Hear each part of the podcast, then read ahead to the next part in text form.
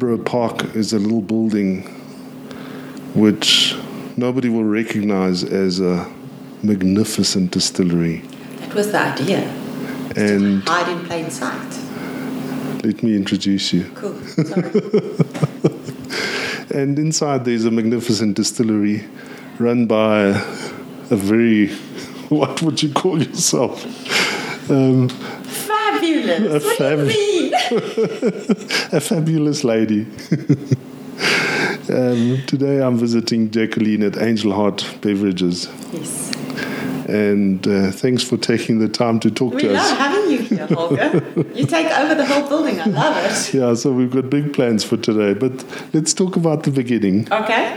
Before you, I mean, how did this mad idea start?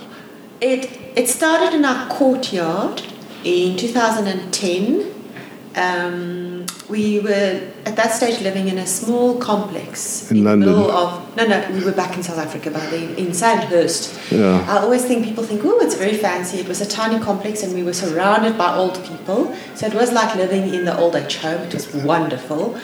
Um, my partner Jaco um, have always been distilling, even as a, as a student.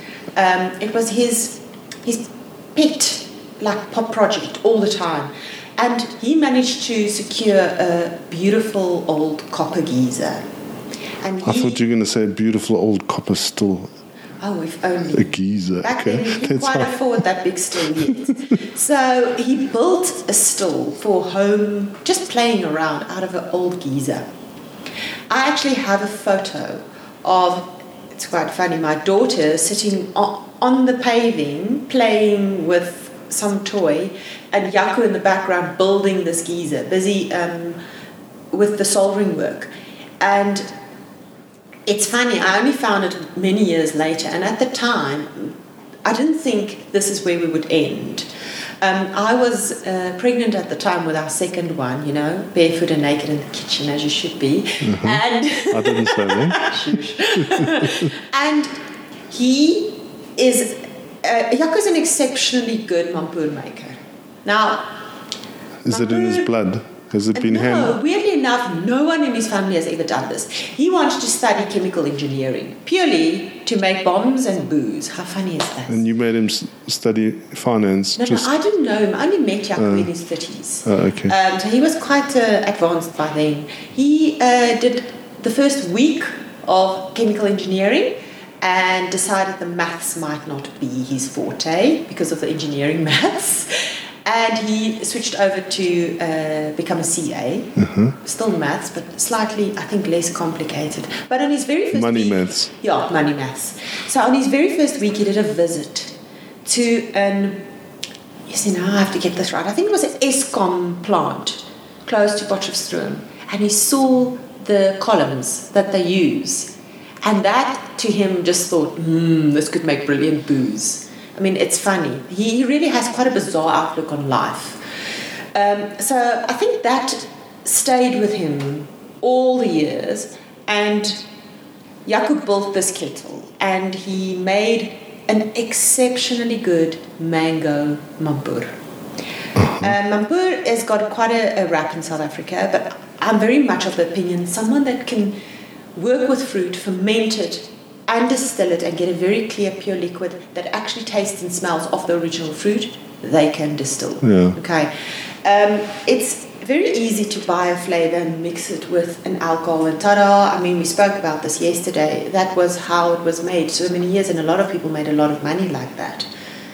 But for Jaco, it was about the art form, turning this mush into, the, into this gorgeous clear liquid. Because he's got other ways of making money. He doesn't have to make No, money no, from. he- this was a fruit. hobby. The funny thing is, he doesn't drink. Oh, Jaco um, is just one of those strange people. He doesn't drink uh, caffeine and he doesn't drink alcohol. But it also means that his palate is exceptionally clean. So he tastes everything I make and distill, and he can give me very, very good feedback. Because he can pick up things that we can't because of the amount of caffeine we drink or which, whatever it is. This then went into I kind of just kept an eye on what he's doing. I mean, he always had hobbies. Um, I started making these old fashioned jam jars filled with flavors, infusions. Um, I can remember so well. I made an orange and honey.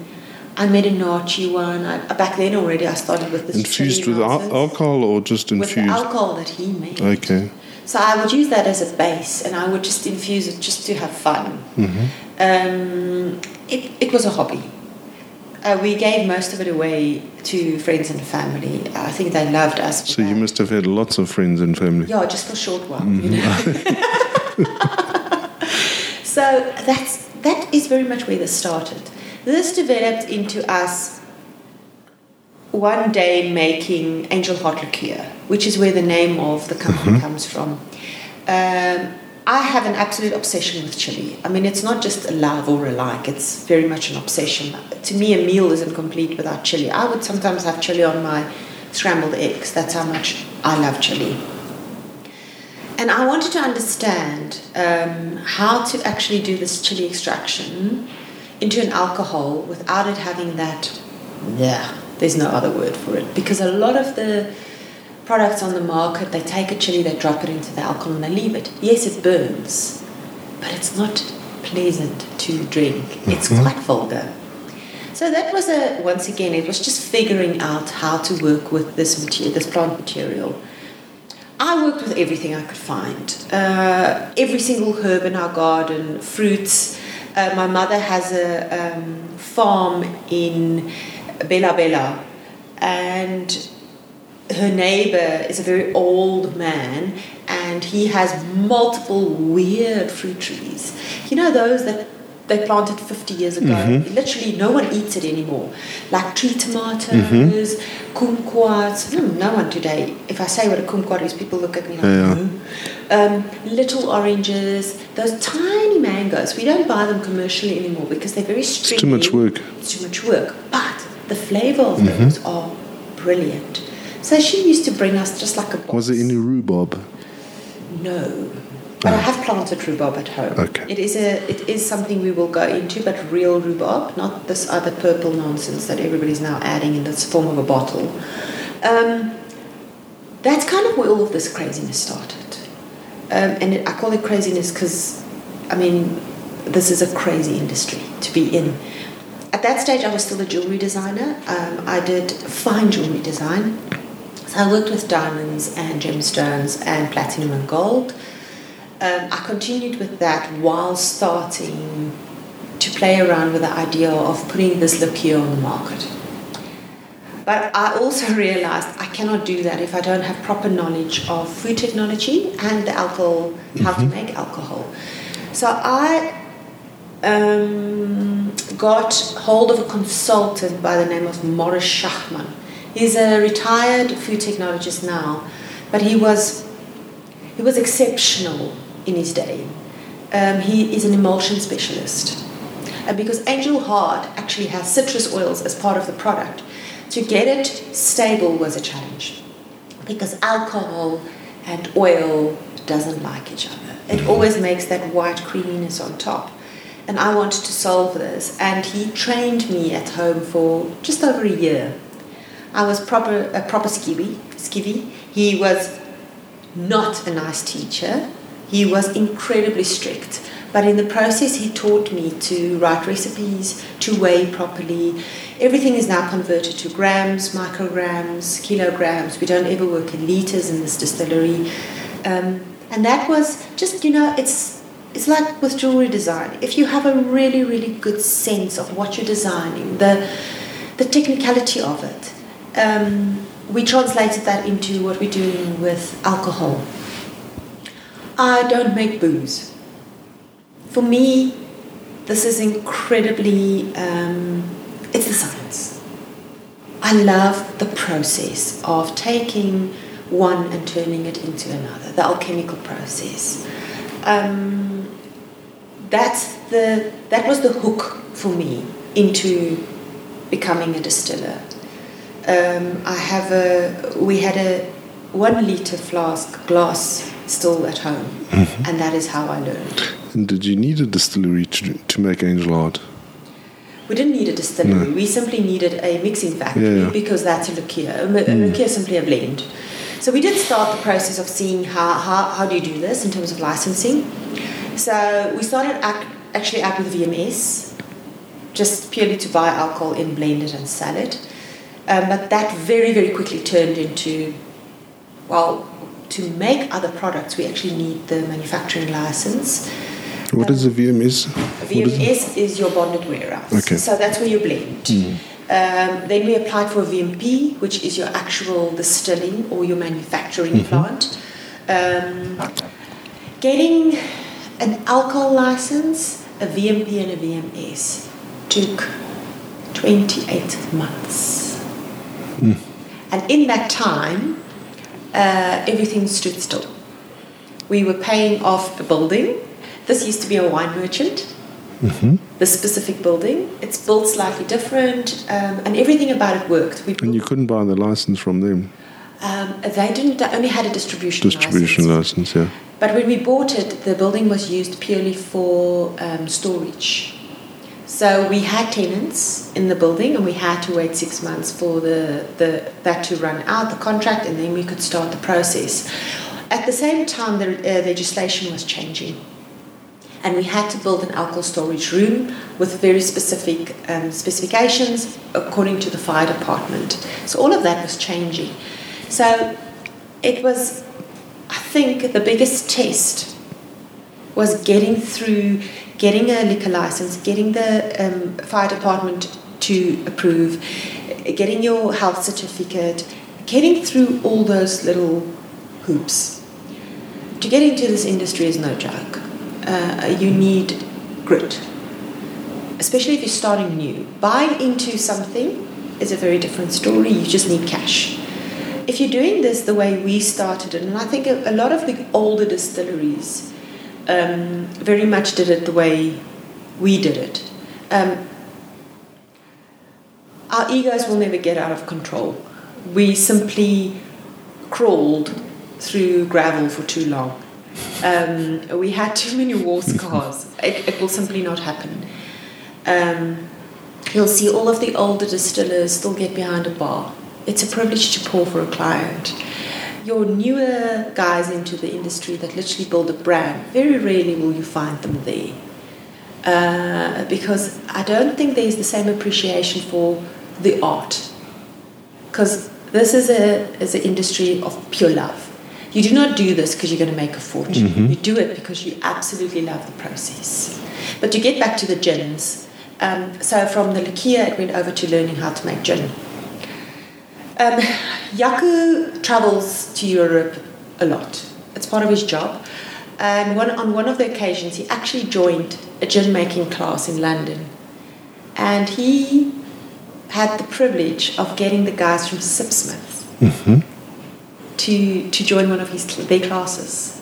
And also um, a few of the other very well known distillers, because those distillers believe in sharing info and he is a 20 questions kind of guy and he managed to get even a recipe from these guys a very basic gin recipe um, the rest of the gin recipes were very much built on very old books So he got that, your first recipe from, from that class in London. Okay. okay but But did you have a distillery by then? We actually did. but making gin, I don't think you can make gin until you actually understand the different components that goes into gin. So what I did to understand the process was I distilled every single thing individually. In my lab, I spent months making it here. Mm-hmm. And then kind of getting a sense of what does this botanical contribute to the overall taste of the gin. Can I can I Yeah. interrupt you? I've got a question. When we uh, we used to have a, a brand, me and a partner, and one of the products was a gin, and we ordered it from a factory in that side of Joburg, and it probably cost us twenty five or sixty rand a bottle. Um, explain the difference, Okay. just simply uh, for So- for the lay people. I mean, I know it was vodka and probably some essence. Yes, that's exactly. So there's there's there's a lot of different, I would say, school of thoughts in terms of mm. gin making. You've got your bathtub, bathtub gin, mm-hmm. which literally they soak the botanicals, they strain it out, they don't distill it, and they bottle it. It's that. Um, bathtub gin, which is the brand, very well known, is exceptionally good at doing this, but they have perfected this. Mm-hmm. My wife also tried it with a gin kit. It's it's yeah, you can do that very much. Mm. It- it's a way. I don't think you get as a refined gin, mm-hmm. but it's very much up to your palate. All right. Then you get the the guys like you were talking about. There is phenomenal um, labs out there that make a pre-distillation. So you take alcohol which you buy at next to nothing. Mm-hmm. You blend the essence. You add water and you bottle it. Okay. But it's not synthetic It's- then. It's not distilled, it's a blended gin. It's a compound gin, that's what we call it. Okay. Okay. I think there are some on the market that's really good, but I think honesty in terms of manufacturing is very important to your end user. So if you want to make a gin like that, say it on the bottle. Say, this is a blended gin. Don't call it distilled. That's the problem. There's no regulation in South Africa. So though there's a lot of guys that make it, it's a very in, inexpensive method to make it. But can you also just add a flavoring essence or something Yes. and, and just buy a flavor like you buy a caramel Yes, flavor and add it to your vodka and call it a gin, I guess. You see, the legislation is very grey, Okay. and the uh, Department of Agriculture that is supposed to check that, I think they are so It's under, underfunded. underfunded, overloaded, understaffed. So there is unfortunately a lot of grey that exists. Mm. The way we make gin in this distillery is quite an old-fashioned way of making gin. We take a, a, a clean ethanol, we dilute it slightly down because we don't want to work with very high concentrate. The botanicals don't like that. We then soak the gin botanicals. A botanical is the is the word we use for all the plant materials that goes into a gin. Okay, juniper, coriander, your peppers, your um, angelica roots, your orris roots, um, all your different combinations. Citrus, some like a lot of citrus, some like a little. It's very much up to the gin maker. But we then soak that in the alcohol, like a soup, for 48 hours. Um, it's a beautiful brown sludge. It smells phenomenal by then, but not very appealing to drink. That is then distilled.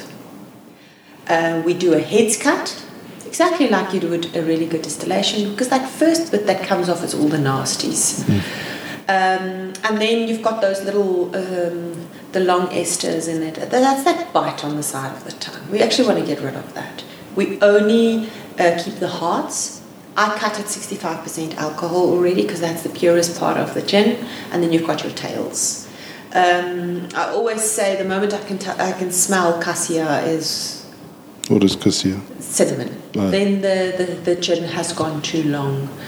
Um, it's got a very distinctive smell. We then keep the, the hearts of the gin that is left to rest for two months. Um, I have a lot of little, let's call it quirks around what and how I make stuff. But for me, Where did you learn those? Pardon? Where did you learn those quirks? I think it was very much done on, on gut Okay. and on, on experience about the amount of gin that I've made. Um, if you leave that gin, even if it's for two weeks, it's completely different to the fresh gin. Um, well, gin is basically an oil extraction. I mean, that is what it is. What does We're mean? extracting the oil From the- um, from the- yeah the flavonoids From- out of the botanicals. That's what we're doing. Okay. So when you look at it through the microscope, you've got big globules and smaller ones, and that's the little oil droplets suspended. The perfect time to bottle is when the globules are starting to get similar size and shape. That's how I make gin. Now, every gin maker has their, their thing and their theory and their, their belief system. That is how I make gin, okay? Um, and I know if it rests between six weeks and eight weeks, that's absolute at, at its optimum. To me, then the flavors have developed. And resting can't be in the bottle. No. Okay. You bottle shock it because you have to add water. So Ah, it's rested at the 79% Okay. that it's distilled out. Um, so we just, we give it time. It's like wine. It's like whiskey. It's like a good brandy. So it doesn't really sound like you're driven by the market. Yeah, which might be not the best way to run your own business. I'm quite aware of that. But I think that's also the type of client you attract then. Hmm. A client that's loyal, that's got true integrity. Um, we very rarely have situations at events because our clients are solid. They don't get drunk to the point where we have problems because that's not my clientele. I get these gentle, funny drunks that yeah, they've had a, a gin too many and they, their friends are looking after them. I never get that that one. I mean, there's always like a group at an event that get faceless. Um, I do not attract those clients. I never have. Um, I'm not driven by how quickly, how quickly, how quickly. For me, it's about uh, delivering a very high quality product at a, at a reasonable price without cutting corners. Um, because that's not what I am. I very much operate from a place of integrity. Mm-hmm. The same goes for my bitters, um, all for my gins, same type of process. Um, and I very much believe in it is ready when it's ready. Simple. If it's if the product isn't ready to go to market, it's not ready. And I think that's when we make the biggest mistakes. We've all been in the position where we think, oh, it has to get, it has to get, it has to get. And then the moment you release, there's a sense of, damn, if only I waited another week, this would be different. Um, that also, I think, comes with experience, nothing more. So we very much have an approach, and it's not just me. Everybody that works in this distillery has the approach of we do it, we do it proper, we try and do it right. I mean, mistakes slip in, everything's handmade. It's fun when it goes wrong.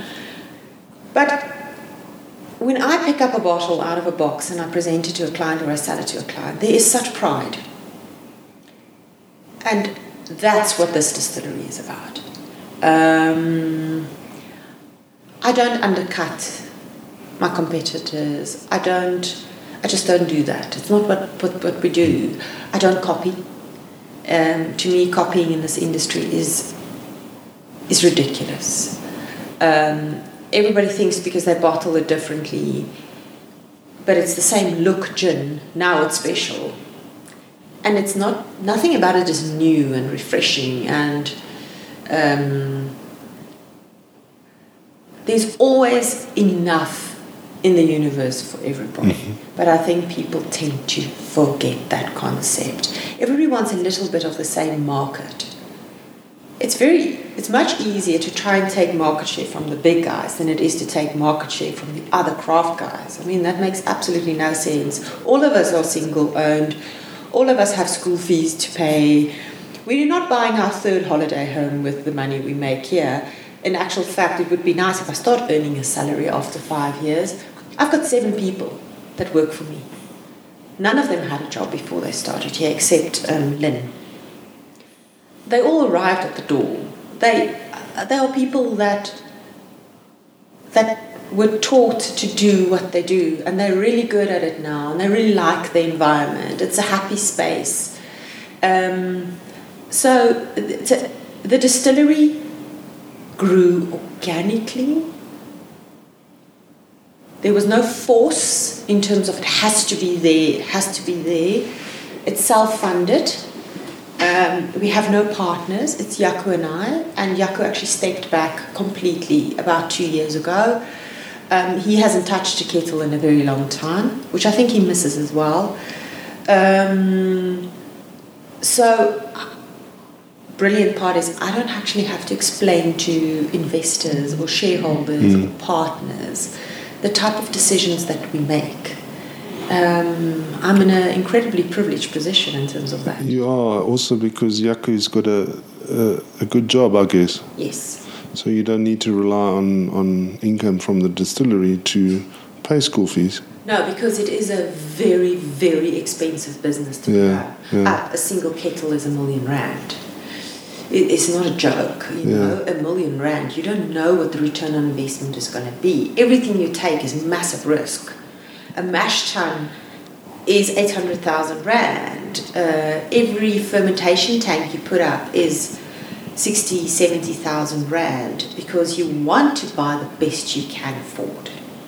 Um, we over invested in the beginning. I think if we had to redo it, we would approach it slightly different. Uh, but hey, uh, I- don't have 2020 vision looking. You know, we- it's very easy to say looking backwards. Oh, I should have, I should have, I should have. Um, So you're not in it for for the building the brands. Um, obviously, there's a lot of brand companies now, and I mean, if you if you could look back and say, look, I mean, the difference between your sh- your gin on the shelf at Norman Goodfellows and the other hundred gins, I mean, you can't see, or the consumer can't see the difference. They can't, I mean, they're all beautiful bottles from Urban Glass or whoever imports them, and you know the the. I guess it's the same with the wine people. They have, have got the Exactly same, struggle. issue. So, what we try and do with our brands, specifically Jennifer, Westcliff, and Tincture, is we really try and educate our clients face to face. So, every single one of the people working for me at events are invested in the business because they believe in the brands. They understand where it came from. They understand the botanicals we use. They understand the process. They've been with me for a long time. And I'm always surprised with how they tell the story. Um, we try and do that with every client. You, you usually wait a little bit longer at my bars than at other bars because we we spend time with clients. We tell them if they ask, "What's Jennifer about?" We actually tell them that it's this. Jennifer is the personification of of Joburg in kind of a female form because the name Jennifer is very f- feminine. Um, it's, Where does the name come from? okay. You have told me before. So the the concept with Jennifer was um, I, I, wa- I always kind of have a little bit of a tongue in cheek with everything I do. I, I don't take it too serious because at the end of the day we are making alcohol and it's for pleasure. And I came up with this idea that I wanted to call it Lucifer because you know just to me get, getting reaction mm. worked. It's always, always about the reaction. Yeah, the reaction because clients will remember that name. Yeah. And then we were sitting in the car driving to Dullstroom, and Jaco and I always come up with the best ideas when we're on the road. Because there's nowhere else to go, Yeah. and we, we You talk, to talk. non-stop. We do in any case. We have been for 16, 17 years. We've never stopped talking, but that's kind of our, like, when we throw ideas back and mm. forth. And he laughed at me because it was just a, a, a moment, you know, we were just trying out concepts. And he said, No, no, you can't call that. The South African market is definitely not ready for that. Yeah, we laughed. I said, Oh, come on, it could be so much fun. And um, we were talking about can't we combine the word gin in it? And Jennifer literally just popped up. And can you believe it? Nobody else has used it. And it. I thought, why has no one ever, but Jennifer with a gin, Yeah. G I N.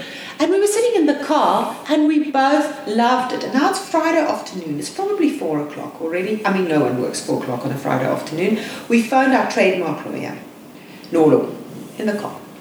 Nolo, do a search. He tells us no. He's done it for the week. I said, come on, Nolo, just quickly, just search for us. Because we, we trademark everything we do. And um, he started laughing. He says, okay, I'll let you know next week. And he came back the next week. He said, we won't believe it. This name has actually never been used. He says, I filed it already, by the way. and we wanted to make it, once again, the whole idea the whole time was, you see, we were playing with the name Joburg mm. because the product is very local because we go to the Faraday Muti market to buy some of the botanicals because we don't have fynbos. So how do we access local ingredients? And that is by far the best way. Can't you use khakibos? No, we can, but we're gonna like walk around the highways to pick it. and if you're lucky, you can pick some dope as well. Eh? I cannot tell you how often I drive on the highway and I see a do you know a nice little hopland growing there, and I'm like, mmm, enlightened society. Um, so we, we we went there to see what we can find that's local because that's like the best place to go. Everything is gathered for you already. Um, the whole idea was to make this really local gin. Because Joburg is a melting pot of cultures. Um, it's quite a spectacular place when people can get past the the nasties, let's call it that. I love it when I travel and people tell me, oh, the smog. I'm like, I have no idea what you're talking about. um, Johannesburg is such a diverse city. It's everything from the south, you've got Joburg CBD, and then you've got these little pockets where mostly Nigerians live. And then you've got the, you know, it's culturally, people tend to flock toward each mm. other. I mean, I get it, people want to mix it all up, but it's much more comfortable to live within that which you know and you associate with. It's a very natural thing, and you can see it in Joburg with the markets. That's around what the culture is, you know? It's like the Oriental Plaza, you know? It's. So- It's the, the we, we always used to call it the Indian market. And I know it's the worst word and the worst to use, but you go there and it's still called that. But there's such magic in that because people bring their cultures to the city. Yeah. Now, if you're awake and you actually are not scared, because the Muti market is very scary because of the different elements you can buy there. Yes, there's animal parts. It's a taboo. But that is also the reality of this city. So if we want to make a product that's truly local, we have to be honest about what happens in the city we live in. So if you go to the Muti market, first of all, no one speaks English. And if they can, they won't speak English to you, which is a challenge. So we've got um, Richard that's been working for us for many years. Now, Richard is quite close to retirement age. I'm not telling anybody because he's really good at what he does. But Richard is quite traditional Zulu and he understands this. So it's quite simple. We go with him. We know by now you take packs of 20 rands because every single bag you buy is 40 bucks and they don't have change. So you're screwed if you only have 50. You're not never getting your It's change. 40 bucks for the distillers, 20 bucks for the other guys. Yes, but it's fine. It's Still fine. very cheap. Still cheaper. Okay, and you bring these baggies. Now, some of the stuff you buy there is the smells are horrific. Some of them is amazing, um, and they've got medicinal uses because that's where the sangomas go. Young guys. Yeah, nyangas. You know, so it's medicine. Yeah. Yes, people have this belief system around it. It's just another form of homeopathy. That's all it is. Okay? I had a botanical in this distillery that we bought at the market. Written on the bag induces vomiting. You know, we roll our eyes, whatever. Can I tell you how often I vomited in that dustbin while that botanical was in this office? I eventually threw it out and I burned incense to get rid of the smell. It is so strong, it is so potent. Now, if, you, if that is the medicine that is required, that stuff works. Yeah. Now, that changed my outlook on, I think, on life forever because I'm like, whoa. And then they tell us their, their number one client that come to them for Muti is Afrikaans white ladies. And then I just have a giggle because in other conversations, people say, oh, no, no, I don't believe in that. No, no, no. But that's the funny part. If you go and you have a conversation with them and you open your mind, it's like magic falls out of the air. So we have included botanicals from the market in all our gins, not just in some, it's in all the gins. To me, it's paying homage to what is part of the reality and the city we live in. Um, so that's also why the black bottle. It's the polarity of what the traditional gin looks like. The symbol on the front of the bottle actually symbolizes the multiple cultures that coexist in one city. That's what it means. So there is a, a lot of thought that went into everything. This was not just simply done to look good on Instagram. That didn't even cross our This was before mind. Instagram. This was before Instagram was the, the demon it is now.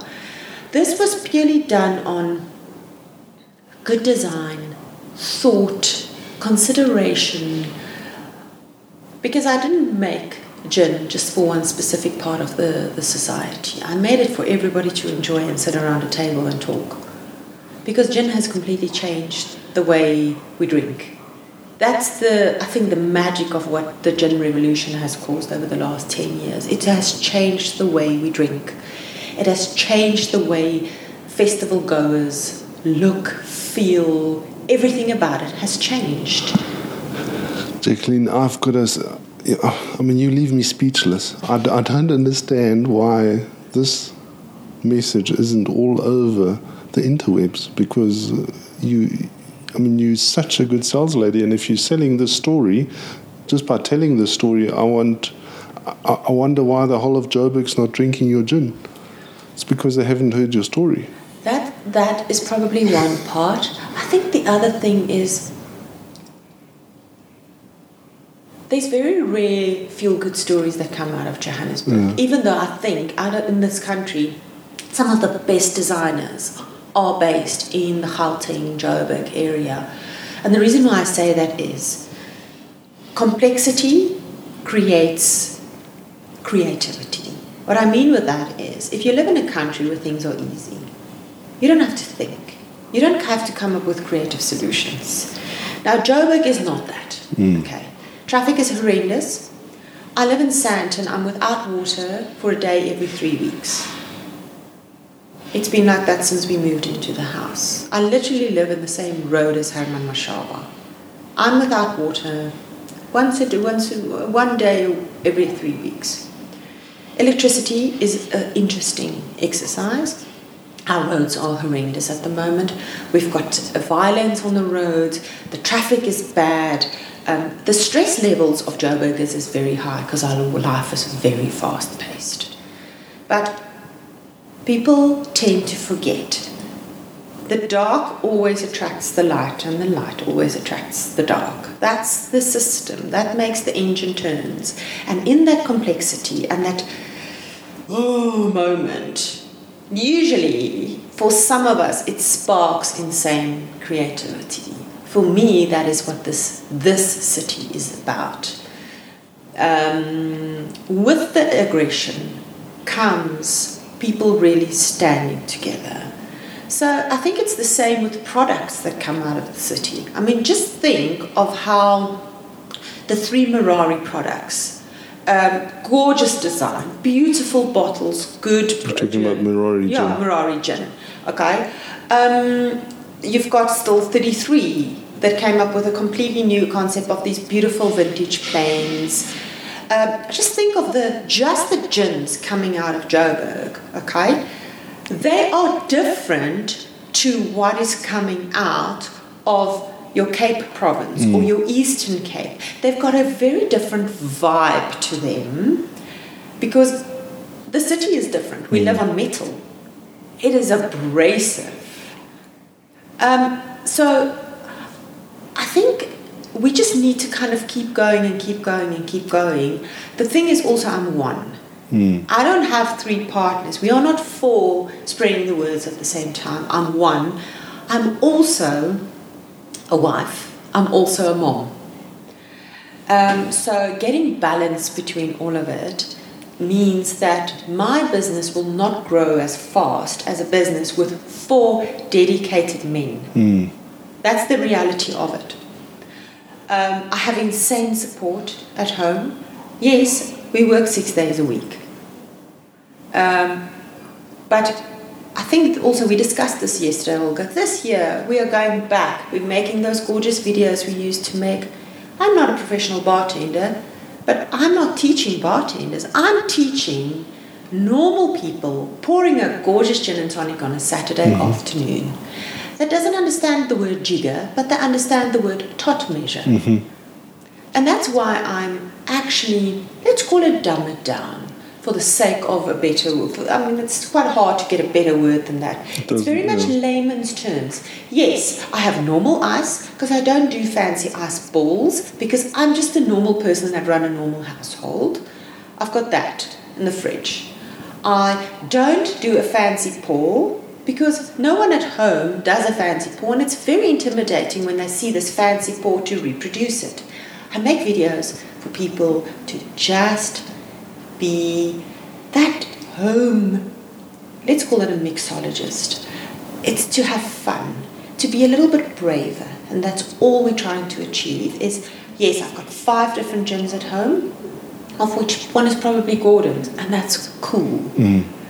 Um, I'm going to do Schweppes tonic water. I'm going to do a. Depends on what you like. I mean, why have we suddenly got all these rules? If you like sweet, you like sweet. That's your thing.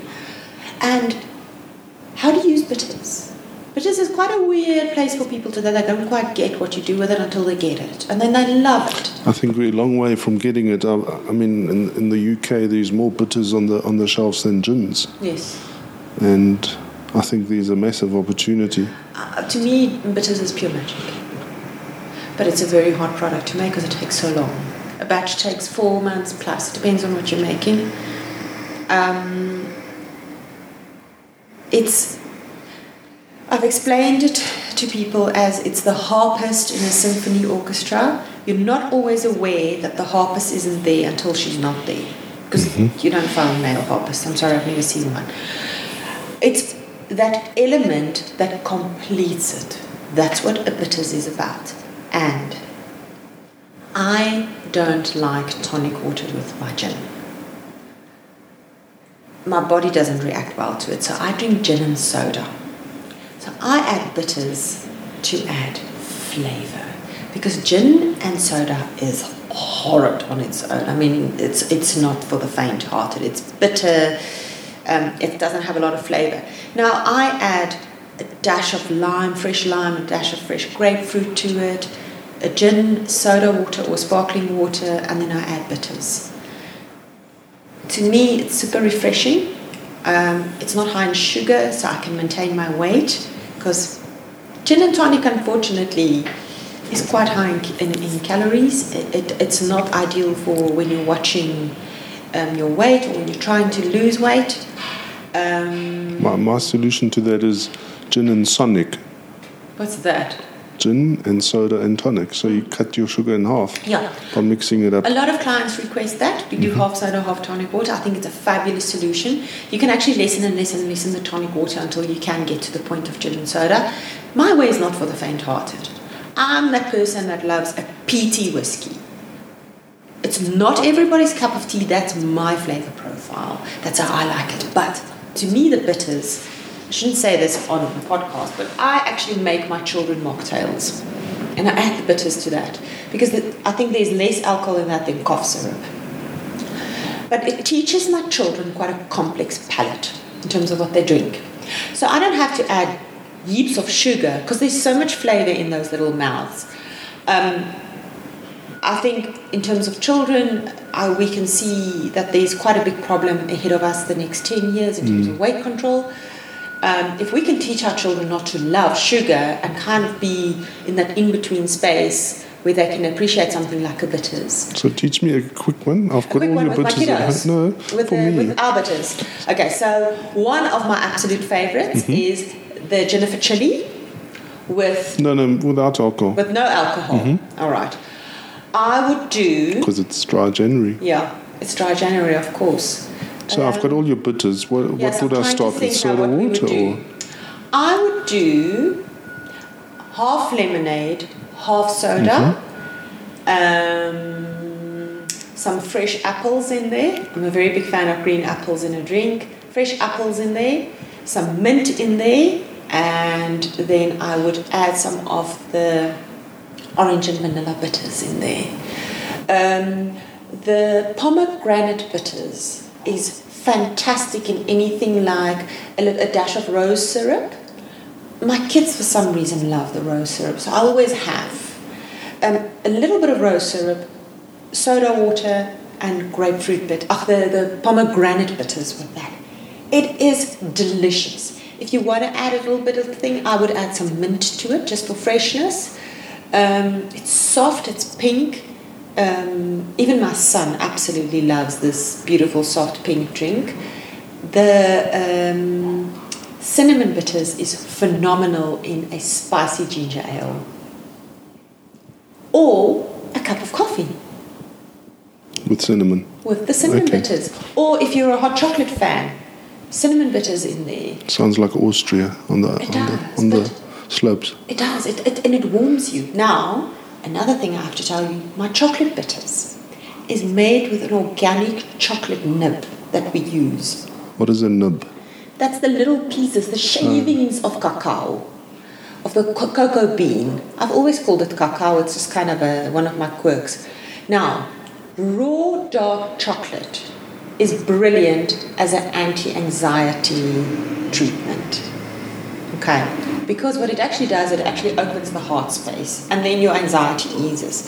If you suffer with anxiety, five drops of the chocolate bitters in your espresso in the morning, you'll feel like a new person after a few weeks. After a few weeks. Oh, yeah, no, you'll feel the effect immediately. Mm. But I think it's a continuous thing of allowing the body to actually feel. The bitters is not just for drinking in a cocktail. I cook with it. The chili bitters I use in, in whichever, whatever I cook, I love the Moroccan. Star anise in a Moroccan or an Indian dish is phenomenal. The chocolate bitters in any meat dish because it gives it depth. You replace your, what do you call it, uh, Worcester sauce with the chocolate bitters. Cinnamon to bake with. I add it to my pancake batter, and the cinnamon is part of the batter, and then I just sprinkle a very thin layer of sugar over the top. Intense cinnamon. Anything like a malva pudding, um, a cake, cinnamon cake, a few drops of the cinnamon bitters in there. So it's very much a culinary approach, intense flavors. You should see it the same as a vanilla essence. That's actually what it is. It's an essence what of whatever the Okay. product is. Um, so I won't put pomegranate bitters into strong savory dishes, but it could be very interesting what you can do with it. But the pomegranate in just a gin soda tonic mix is beautiful because pomegranates are only in season for Feb. I know because my mother grows pomegranates. That's where I get my fresh pomegranates from. Um, they, they, they, I get these batches at the moment because of all the rain. The pomegranates are bursting, so those can't go to market. So I get all that. Um, Sounds like a big job. it's a massive job. No, bitters is that's why there's not a lot of bitters Yeah. on the market in South Africa. It's because it is such a job. My one bitters has 22 ingredients in. So we call it orange and vanilla. So- but that's not what's in there. Yeah. But as a layperson again, I mean, I think you you you just phone a flavoring house and make bitters, and it's it's sad for me because it's it's so hard to get that story across. Now, you're the second distiller that I speak to that makes the bitters. I mean, you you started obviously started before, but when I see and, and we visited a distiller in, in Paarl the other day, and we saw them make their this dark mass, and it's in there for six months. I mean, if people don't see that, it, I mean, if I buy Angostura bitter off the shelf, I just assume it's made in a factory at a million bottles a second.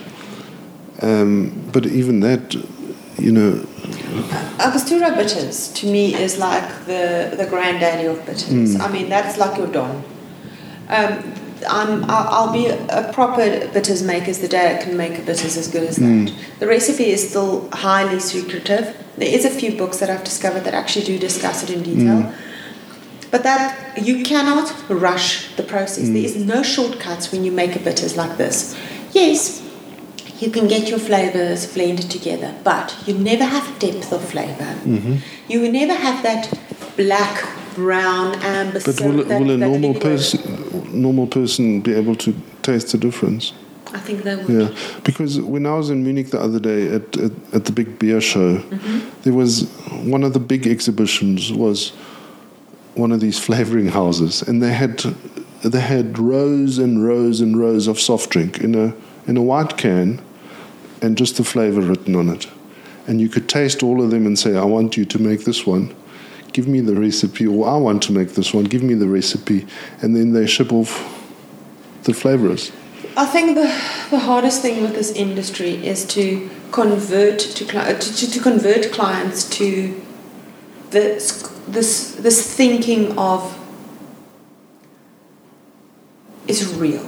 Yeah, and and I think the problem is that people call that craft, and then other people call the nice bottle craft, Yes, and, and sticking a, label on yourself as Yeah. craft. I'm very, very careful to use the word mm. flavor in this industry because it does refer to synthetic. Yeah, I think synthetic flavors has a very, very important role to play in certain aspects. But in terms of what we do and how we do it, it's a very old school way of doing Yeah. it. The other problem is you cannot make the stuff with the flavors if you actually don't understand how to do it with the original Yeah. ingredients. If I tell you the amount of flavor houses that has approached me to buy my technique of making my chili bitter, my, my chili essence that goes into the mm. chili gin, I just giggle every time because what they would do with that is you cannot get that same depth with a synthetic capsicum, and they want to use that in ginger ales because my chili doesn't actually burn. It's just this gentle kiss, this, this like, it's like a giggle to a large extent. It's like, and then it's gone, but it makes you feel so damn good. In a ginger ale, I think that would be exceptional. Yeah. Am I going to sell it to one of them? There is no way. I'll probably die with the secret before I sell it out to one of those houses. I never know. I might be in trouble real soon and not be able to pay my duties, and then I'll sell it. But I think you are either a person that do stuff the old-fashioned way, either you're an instant cake person, or you are a I weigh the flour person, Yeah. and that's it. I'm the I weigh the flour and everything person. I don't I don't buy ready cut pumpkin. I'm really annoying that way. I don't cut re- I don't buy ready cut beans. That is my integrity, my value system. There is not a single thing wrong with doing it the instant way, but be honest about it. That Yeah. is, I think, what I Be always ask.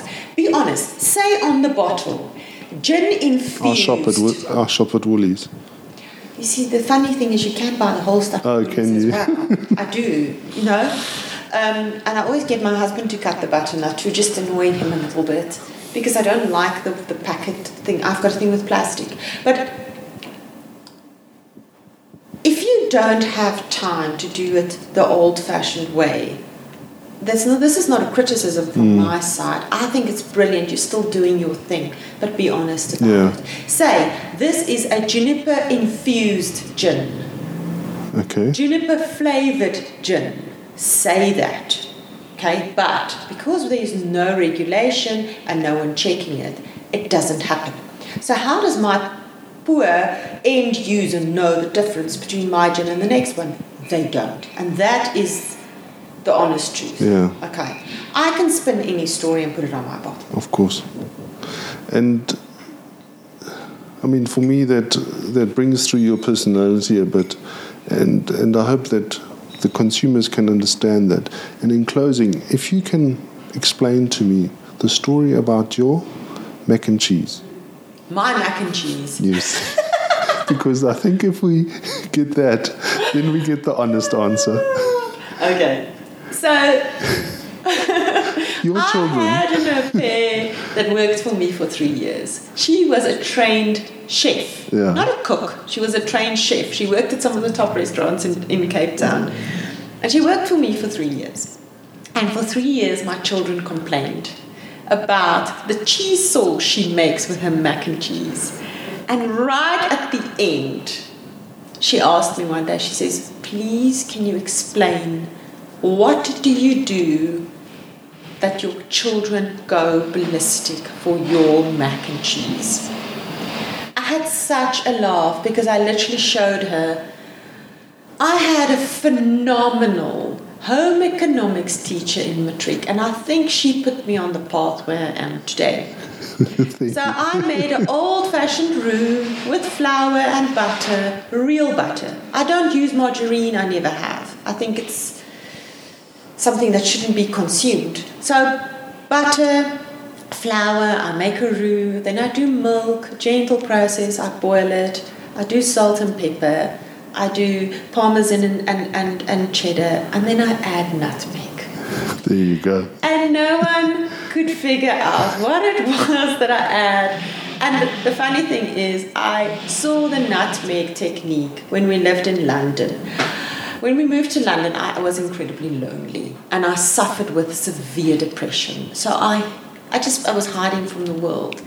And Ainsley Harriott had a cooking show on BBC, and I watched it religiously. And he used to put nutmeg in his cheese sauce. And I have been doing it for, what is it, 15 years. And my children refuses to eat cheese sauce if there's not nutmeg in it. And I actually grate the nutmeg because nutmeg has to be fresh in my, it's just how I do stuff. So my au just laughed. And she's like, it is just so typically you to do it. It's that little one ingredient that she just she says, "Yeah, we all know how to make a cheese sauce. We don't do it the traditional way, but I still do it." I don't take shortcuts. I don't buy a packet of instant cheese sauce. I never have. I think it's vulgar. It's got this plastic taste in your mouth. And then my kids completely believe that my ingredient in all my food, and that's why I taste different, is love. Yeah. Because I really like what I do. Yeah. And I, the same with gin, it's the same with bitters, it's the same with vodka, it's the same with moonshine. I freaking love what I do. I do not have a morning where I get up and think, oh, I have to go to work. Okay? I don't have it. Yes, when I've had too much to drink the previous evening because I was at a show, different story. But I never have that moment of, oh, because I put the limitations on what I do. There's a bunch of really cool stuff coming out this year. I don't have to stop expanding. I don't have to stop being creative. Damn. I mean, this year we're making exclusive bitters for my tincture clients only.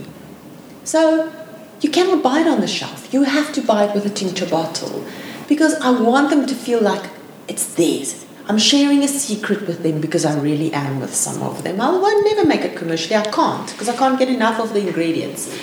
It's too much work. it's just so much. But in essence, that's what we do. Yeah. Okay. I want to, you know, I think I think the mac and cheese story tells so much about your personality, and that's what I wanted to capture today.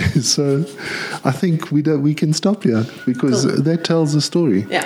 Thank you very much, We Jacqueline. make mac and we make gin the way I make mac and. Exactly. Cool. Thank you, Holger. I appreciate it. Thanks for your time.